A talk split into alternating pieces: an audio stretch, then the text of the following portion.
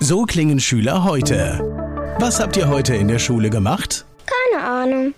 Und so klingt der Speedlearner. Was habt ihr heute in der Schule gemacht? Heute haben wir sehr viel über Afrika gelernt. Soll ich bei den ägyptischen Pharaonen anfangen und bei den Zulu-Kriegen aufhören? Oder interessiert es dich in Wirklichkeit gar nicht? Speedlearning. Für bessere Noten. Wie wir vom Hoffnungslerner zum Speedlearner werden. Jetzt überall im Buchhandel. Speedlearning. Speed Learning, die Erfolgstechniken für dich und dein Leben. Heute wieder mit Willem. Hallo Willem. Hallo Sven, hallo draußen. Wir haben in der letzten Podcast-Folge gehört, dass du schon ein recht bewegtes Leben in deinen jungen und bald der Sterblichkeit begegnenden Jahren haben wirst. Ja. Du bist ähm, in einem elterlichen Betrieb aufgewachsen, in dem Gastronomie im Vordergrund war. Wie Richtig. kommt man denn dann von der Gastronomie dazu, Fremdsprachenkorrespondent zu werden?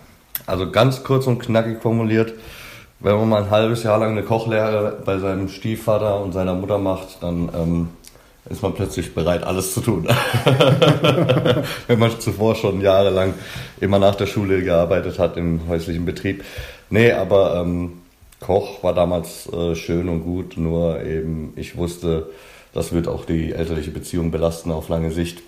Wenn du kochst. Wenn du nein, kochst. nein, nein, nee, nicht, wenn ich koche. Kochen tue ich gut, nach wie vor. Nur ähm, wenn man dann halt sich dann privat und beruflich den ganzen Tag äh, aufeinander sitzt, das äh, würde dann doch ein bisschen erheblich die Beziehung beeinträchtigen. Deswegen ähm, habe ich mich dann damals entschlossen, eine Fremdsprachenschule zu besuchen, da auch alle Fristen für weiterführende Schulen und äh, ja auch meine äh, Ausbildungsverfahren dann so langsam an die Endrunden kamen, wo ich dann leider nicht genommen wurde. Deswegen war es dann halt die Kochausbildung und dann habe ich mich entschlossen, gut, diese Fremdsprachenschule, die nimmt mich noch. Ähm, dann gehe ich das jetzt machen, auch wenn es ähm, eine Privatschule ist, die man dann auch aus eigener Tasche bezahlen muss, zwar mit Hilfe vom KfW, also mit einem Bildungskredit oder BAföG. Bei mir war es Bildungskredit, weil die Eltern halt natürlich zu viel Umsatz hatten. Ähm, das heißt, das durfte ich auch danach zurückbezahlen. Andere Leute, die mit mir in der Schule waren, die haben das komplett bezahlt bekommen dann vom BAföG. Oh, die Welt ist so ungerecht. Oh mein Gott, ja, ja, das war das eine Jahr, wo meine Eltern viel Geld gemacht Ja, haben. die, armen, die armen, erfolgreichen Ja, Menschen. Und, und eben, da könnte man weinen, ich war da so derjenige, ja. Aber, aber tatsächlich, das klingt so ein bisschen so nach dem Motto, ja, sonst hätte mich keiner, also alle, alle anderen Berufe waren schon vergeben. Was, was hättest du denn gemacht, wenn du die Wahl gehabt hättest? wenn Also du, es, es war wirklich bei mir so ein bisschen, ja, also nicht ein bisschen, es war einfach eigenverschuldet. Ich wusste nicht genau, wo es hingehen soll. Ich hatte einen sehr, sehr guten Realschulabschluss. Ich war dort äh, mit einem 1,8er Abschluss der Klassenbeste und auch der Jahrgangsbeste, war Schulsprecher und Klassensprecher. mit 1,8 spricht das für die Schule oder nicht? Ähm. wenn du mit 1,8 Klass- Jahrgangsbester bist? Ja, weiß ich jetzt nicht, ist aber dahingestellt. Das war eine, eine, eine Grundhauptwerkrealschule. Also das, ich habe dann ja im Prinzip von der Hauptschule dann in einem Jahr noch dann diese, diese äh, mittleren. Abschluss gemacht. Und eben, das ist mir sehr leicht gefallen. Und irgendwie war das halt auch eine geile Klasse. Da haben wir uns alle gegenseitig angespornt und wollten immer die Besten sein. Ich war dann der Beste am Ende. Und ja, deswegen, also ich hatte eigentlich alle Türen offen. Ähm, habe mich aber so ein bisschen auf dem Erfolg ausgeruht. Habe mich beworben als großen Außenhandelskaufmann, habe mich beworben als Bankkaufmann, war auch ähm, mal reinschnuppern in der deutschen Vermögensberatung, was mir überhaupt nicht gepasst hat, da dieses Konzept. Ähm, dann habe ich ähm, ja auch als Industriekaufmann mich beworben und es gibt ja so viele ähm, Verfahrensschritte bei manchem und ich wollte dann eigentlich schon ins Bankwesen gehen. Das hat mich sehr interessiert. Ähm, Im Nachhinein bin ich sehr froh, dass ich es nicht gemacht habe, weil ich jetzt halt auch von vielen Kumpeln weiß, dass es ziemlich trocken ist. Nur eben. Ähm, Es sei denn, man wird Bankräuber. Genau, ist das- es wiederum abwechslungsreich im Bankengeschäft zu ja, arbeiten. das, gehört. das kann ich mir auch gut Man kommt vorstellen. so ja. und ja. ja, und hat dann auch mal zwischendurch ein bisschen Urlaub, also wenn man dann mal wieder ein paar Genau. Jahre in der Zelle Das, ist. das größte Problem, das Bankräuber nur haben, ist, sie wissen nicht, wie sie ihr Geld so anlegen, dass sie irgendwann nicht mehr arbeiten müssen. ja, was Ja, ist das? müsste man beim Banküberfall, wenn man die Leute aus Könnten Sie dann fragen eigentlich, gell? Genau, ja, müsste man eigentlich gleich Ja. den Berater mitentführen. Nee, ja. und eben bei den Banken ist halt das Auswahlverfahren sehr lange und da habe ich dann halt wirklich die Entscheidung getroffen, ich lasse jetzt die anderen, okay, außen vor, großen Außenhandelskaufmann, Industriekaufmann, ich möchte Banken machen, habe die anderen abgesagt oder eben aufgehört und wurde dann leider im letzten äh, Verfahren nicht bei den Banken genommen. Da waren aber auch dann schon die Anmeldefristen für die weiterführenden Schulen vorbei. Und dann bin ich und mein Kumpel, der dasselbe Problem hatte, sind dann so auf den aller, allerletzten Drücker auf die Warteliste für das Berufskolleg gekommen für das Zweijährige und wurden dort aufgenommen, aber haben dann nur Scheiße gebaut. Also wirklich, da war dann nichts mehr von der Superleistung von, vom 10. Schuljahr drinne. Ähm, da habe ich dann nach einem halben Jahr die Reißleine gezogen und habe gesagt, nein, so einen guten Abschluss machst du dir, tust du dir jetzt nicht verbauen, indem du hier dieses eine Jahr ähm, so verkackst und habe dann eben notgedrungen im häuslichen Betrieb da diese Kochausbildung angefangen und wusste dann erstmal nicht, wie es weitergeht. Nur eben Hauptsache, ich habe mal was in der Tasche. Mhm. Und dann war der Fremdsprachenkorrespondent irgendwann auf dem Schirm, wie funktioniert so eine Ausbildung? Wie lernt man da Vokabeln oder Grammatik oder hat man da ständig Muttersprachler um sich rum? Kriegt man irgendwie eine, eine spanische Geliebte an die Seite gestellt oder wie Ach, schön wär's. Nee, also ist es schon, ähm, es war noch 2009 bis 2011 meine Ausbildung, sprich vor dem großen Boom der Handys. Ähm, hier mit 1000 Apps, die einem unterstützen und so. Also es ist schon sehr gut aufgebaut, muss ich sagen. Man hat im ersten Jahr also quasi den Vorkurs für das zweite Jahr. Also bei mir war es Englisch und Spanisch. Das heißt, du hast im ersten Jahr den Hauptkurs Englisch. Du hast ja schon deine Erfahrung durch die Schule, mhm. die dann im Prinzip den Vorkurs darstellen und hast in, äh, begleitend zum äh, Hauptkurs Englisch dann den Vorkurs Spanisch gemacht. Und im zweiten Jahr dann quasi den Hauptkurs Spanisch und für ein eventuelles drittes Jahr den Vorkurs. Bei mir war das dann Französisch, den habe ich dann aber auch abgesägt, weil Französisch, wie gesagt, haben wir ja schon in der ersten Folge gesagt, war jetzt nicht meine Passion. Mhm. Nee, und ähm, es ist wirklich sehr gut aufgebaut, auch ähm, ziemlich, ziemlich viel Eigeninitiative gehört dazu, das muss ich sagen. Ähm, wir haben Konversationsfläche gehabt, Grammatik, Landeskunde, was ich auch sehr gut finde, wenn man dann mal so, so ein bisschen über die Geografie, über die äh, Tradition, die Kultur ein bisschen was äh, gelernt bekommt. Ähm, aber tatsächlich, was Vokabeln und so angeht, zu lernen. Ich musste jeden Tag 20 Minuten mit dem Zug äh, dorthin fahren und 20 Minuten zurück. Hätte ich diese 40 Minuten am Tag nicht gehabt, hätte ich womöglich die ganze Ausbildung nicht geschafft, weil ich habe mir dann ganz klassisch äh, meine Vokabelkärtchen zugeschnitten, nicht gekauft, nein, zugeschnitten und habe dort äh, ganze Sätze draufgeschrieben, also so Spanisch Handelssätze und so Les Rogamos, Envianos, äh, Los Documentos, para oh, Wahnsinn, also das, das, das hat mir so viel gebracht. Ich meine, das sind 40 Minuten am Tag und natürlich trotzdem äh, musst, du, musst du sehr, sehr viel machen und ich meine, ich war 17, glaube ich, ähm, da hat man andere Interessen als ich nachmittags nach der Schule, wenn man um halb vier, halb, halb fünf heimkommt, ähm, sich dann nochmal zwei Stunden hinzusetzen, Vokabeln zu, äh, zu büffeln oder eben. Es, es war schon sehr, sehr anspruchsvoll, aber auch sehr umfangreich. Das kann ich wirklich sagen. Also ähm, an, an und für sich eine tolle Sache. Es ist nur leider auf dem Arbeitsmarkt dann so, tatsächlich als Fremdsprachenkorrespondent, es ist eine Zusatzqualifikation. Es ist, du bist staatlich anerkannter Fremdsprachenkorrespondent du hast aber keinerlei Praxisbildung in, in Form von ähm, zum Beispiel Kaufmann für Büromanagement oder mhm. sonst was. Und ein, ein fremdsprachiger Korrespondent ist ja gedacht als Position beispielsweise äh, Assistenz oder Sekretär der Geschäftsleitung. Und wenn du jetzt aber dich bewirbst, so wie es bei mir im Fall war, ich habe über 300 Bewerbungen geschrieben damals und ich hatte eben nur meinen Realschulabschluss und meine Fremdsprachenausbildung, und das war ja kurz nach der Krise hier 2011. Da war dann halt auch dann so natürlich der Arbeitsmarkt ein bisschen schwieriger. Und ähm, mit äh, nur dieser reinen Zusatzqualifikation, da war es dann den Leuten nicht genug, die hätten da gerne noch eine praxisbezogene Ausbildung, sprich jetzt ein Industriekaufmann mit Zusatzqualifikation, Fremdsprachen im europäischen Wirtschaftsraum. Mhm. Sowas gibt's jetzt heutzutage, habe ich schon gesehen und so. Aber eben, da war dann leider für mich ähm, nichts drinne. Ähm, also ich kann nicht behaupten, ich hätte mich nicht genug bemüht drum. Ich wollte sehr gerne in dem Job arbeiten, aber dann geht's ja auch dann wieder an den Kredit zurückbezahlen und der wollte auch bezahlt werden. Und ja gut, ähm, damals kam die Leiharbeit dann. die gute alte Leiharbeit.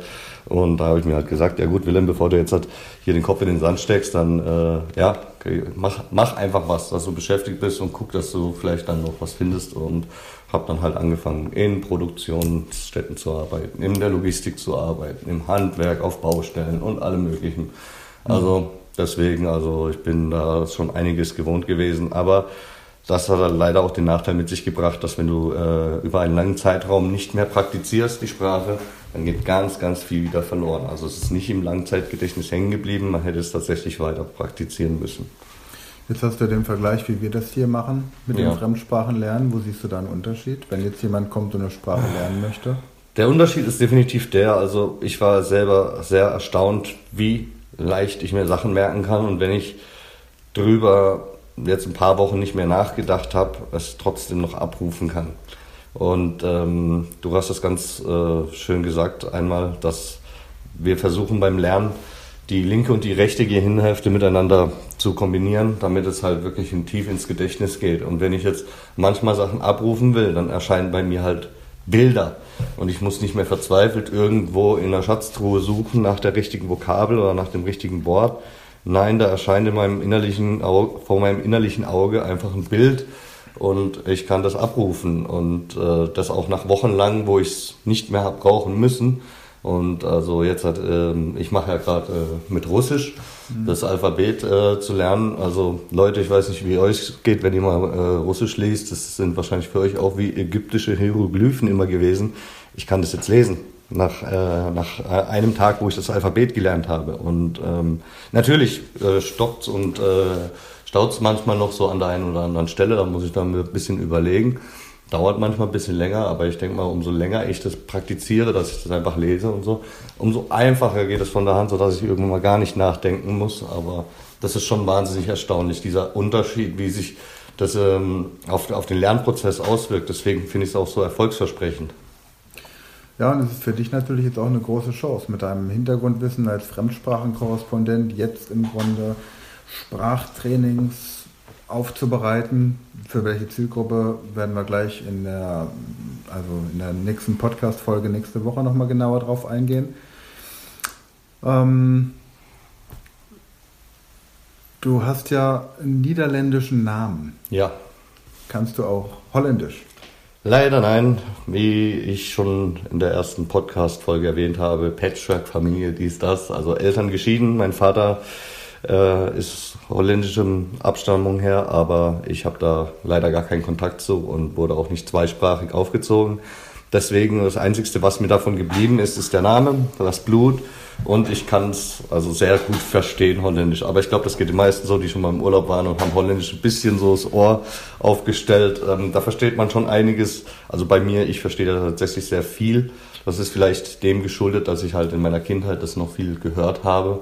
Aber sprechen kann ich jetzt wirklich leider nicht. Das ist auch noch so ein großer ja, Manko, den ich an mir sehe, den ich unbedingt noch beheben muss, weil ich würde schon gern, wenn man mich äh, immer für einen Holländer hält, äh, auch dann mal ein bisschen auf Holländisch auch mit den Mädels reden können. Ja. Weil, weil, weil holländische Frauen erkennen einen nicht als Holländer an. Dafür reicht auch ein holländischer Name nicht. Wenn du kein Holländisch kannst, dann bist du kein Holländer für die. Ja, ja. Also jetzt hast du in, in der ersten Podcast-Folge die spanischen Frauen schon angesprochen, jetzt die holländischen Frauen. Wenn du die Wahl hast, eher Spanierin oder eher Holländerin? Einfach damit die Podcast-Hörer wissen, wer sich So am besten soll. äh, in Holland eine Holländerin und in Spanier eine Spanierin und in Mexiko eine Mexikanerin. Nee, aber Da sind wir dann auch gleich. Ähm, das ist quasi der schöne Bogen zu deiner Zielgruppe. ja. Nicht die Leute, die in verschiedenen Ländern Frauen haben wollen, aber die Leute, die in verschiedenen Ländern zum Beispiel Wohnsitze haben oder, oder Aufenthaltsorte. Kommen wir später zu, also sprich in genau sieben Tagen, nächste Woche, in der dritten, im dritten Teil des Interviews mit dir. Und hier nochmal die Erinnerung, ihr Lieben, wir haben ja das Weihnachtsgedichtsprojekt, wobei es kein Weihnachtsgedicht sein muss, es kann auch ein Gedicht von Heinz Erhardt sein zum Beispiel oder von ähm, wie heißt der, der Wunderdoktor Eugen Roth oder von mir aus auch von Goethe, von Schiller oder von wem auch immer. Es kann auch ein Gedicht in einer anderen Sprache sein, vielleicht auf Niederländisch oder Spanisch. ja, interessant, ja. Wie Ja. das klingt auf Niederländisch.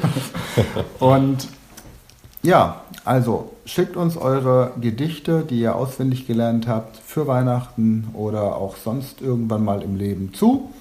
Als Aufnahme, wir nehmen sie am 23. Dezember hier mit in den Podcast. Und Dürft auch gerne selber was dichten. Warum nicht? Ne? Wäre doch auch mal nicht. Ja, ja, ne, wenn man so, wenn man so die Motivation hat. Also Gedichte schreiben ist tatsächlich ganz einfach, Leute. Also wenn ihr, wenn ihr irgendwas habt, wenn ihr irgendwelche Personen habt oder irgendwelche Umstände, irgendwelche Situationen und äh, die sind witzig oder traurig auch. Also ich, ich schaffe es damit, meine Emotionen total geil auszudrücken und ähm, das kommt bei mir in den Kopf rein. Und vor allem, wenn man sowas macht, dann hat man da auch so, so einfach, man hat es, was man innerlich denkt, hat man auf Blatt Papier gebracht und äh, deswegen, das kann äh, witzig sein oder weihnachtlich oder was auch immer, also sowas ähm, muss nicht perfekt sein. Äh, das ist, es geht einfach nur darum, es mal zu versuchen. Also ich fand es immer ganz schön. Du bist dann quasi der Speed Learning Rapper. Ja.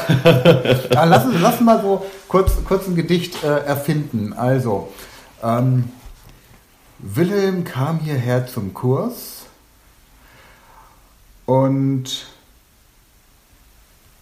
äh, nee, ein doofer Anfang. Ja. Pass auf, wir nehmen an. Ähm, Wilhelm kam nach Oppenheim. Hier am wunderschönen Rhein. Dort, Hier am wunderschönen Rhein. Da wollte er Speed Learner sein. Und schrieb sich gleich zum Kurse ein. Guck, da haben wir schon zwei Zeilen. Ja, da haben wir schon zwei Zeilen. Ja. Das Wetter war nicht gerade trocken, ja. Doch Techniken sollten ihn locken. Mhm. Bei Regen, Sturm und kaltem Wind lernte er die Sprache geschwind. Genau. Mit Russisch fing er damals an, weil er die Sprache jetzt schon kann. Nee, weil er die anderen Sprachen schon kann. Mhm. Wie Englisch, Spanisch und noch mehr. Mal schauen, was als nächstes käme. Mal schauen, wo. Wie auch immer. Also. also macht auf jeden Fall einen Haufen Spaß dabei. Genau. Ja. Lasst es einfach fließen und schickt uns die die Gedichte dazu und ähm, wir werden, wir nehmen eine besondere Herausforderung. Ähm, ich werde Schillers Glocke lernen, den Klassiker. Habe ich nie gelernt in der Schule. Da war ich, ich nicht mal. Da war ich immer krank. Mhm. Und wir hatten heute früher beim Bäcker hatten wir eine nette Begegnung. Wir haben die Bäckereifachverkäuferin gefragt, welches Gedicht sie auswendig kann. Und sie meinte dann, sie kann den Katechismus, aber eben keine Gedichte. Mhm. Und ihr Vater hätte immer Schillers Glocke rezitiert und die sei ziemlich lang. Mhm. Gut, dann nehme ich Schillers Glocke. Also hier meine Challenge. Ich lerne Schillers Glocke bis zum 23. Dezember und werde die dann auch gerne live vortragen, also in einem Video oder sowas bei äh, Vimeo, YouTube oder wo auch immer man so Videos machen kann. Welches nimmst du? Welches ähm, Gedicht? Ich denke, ich schreibe einfach selber eins, weil ich habe da mehr Freude dran, wenn ich selber irgendwas. Also ich nehme dann als Thema ein ähm, bisschen Speed Learning, ein bisschen Weihnachten, ein bisschen so hier die Sprachen und ähm, meinen Weg, den ich bis dahin gehe. Okay. Und fasse das zusammen in einem Gedicht. Ähm, ich hoffe, es wird dann wieder keine zehn Minuten lang, sondern es bleibt bei zwei, drei, vier Minuten, vielleicht auch fünf. Aber ja. Es muss auswendig sein. Ja, natürlich. Nicht also abgelesen. Die Gedichte, die ich schreibe, die sind, die sind sowieso dann auswendig. Okay, meistens, ja. okay. Gut. Ja, und auch so, so, so ein Gedicht wie Lieber guter Weihnachtsmann, schaff endlich die Geschenke ran, das reicht nicht. Also es mhm. soll schon ein bisschen, bisschen mehr sein. Okay, prima. Ich die Glocke, du die Speed Learning, Speed mhm. Learning Gedicht. Prima. Dann freue ich mich auf nächste Woche, wenn ich wir über deine Zielgruppe sprechen. Ganz interessantes Thema. Und dann, ja, für euch da draußen Danke fürs Einschalten, danke fürs Zuhören, danke fürs Teilen, danke fürs Empfehlen und danke für 5-Sterne-Bewertungen. Und wenn ihr wollt, kommt in unsere WhatsApp-Gruppe. Den Link findet ihr in den Show Notes. Danke. Hasta la vista. Ciao. Ciao, ciao. Das war eine neue Folge der Speed Learning Podcast Show. Hast du gemerkt, wie spannend und hilfreich die Tipps waren? Und möchtest du deine Lernprobleme in den Griff bekommen, um dein Wissen nachhaltig zu festigen? Dann melde dich jetzt für unser kostenloses einstündiges Training vom Nichtskönner zum Superhirn, der Weg zum Lernerfolg in sieben einfachen Schritten an. Klicke jetzt auf den Link in der Podcast-Beschreibung und sichere dir deinen Platz im kostenlosen Training.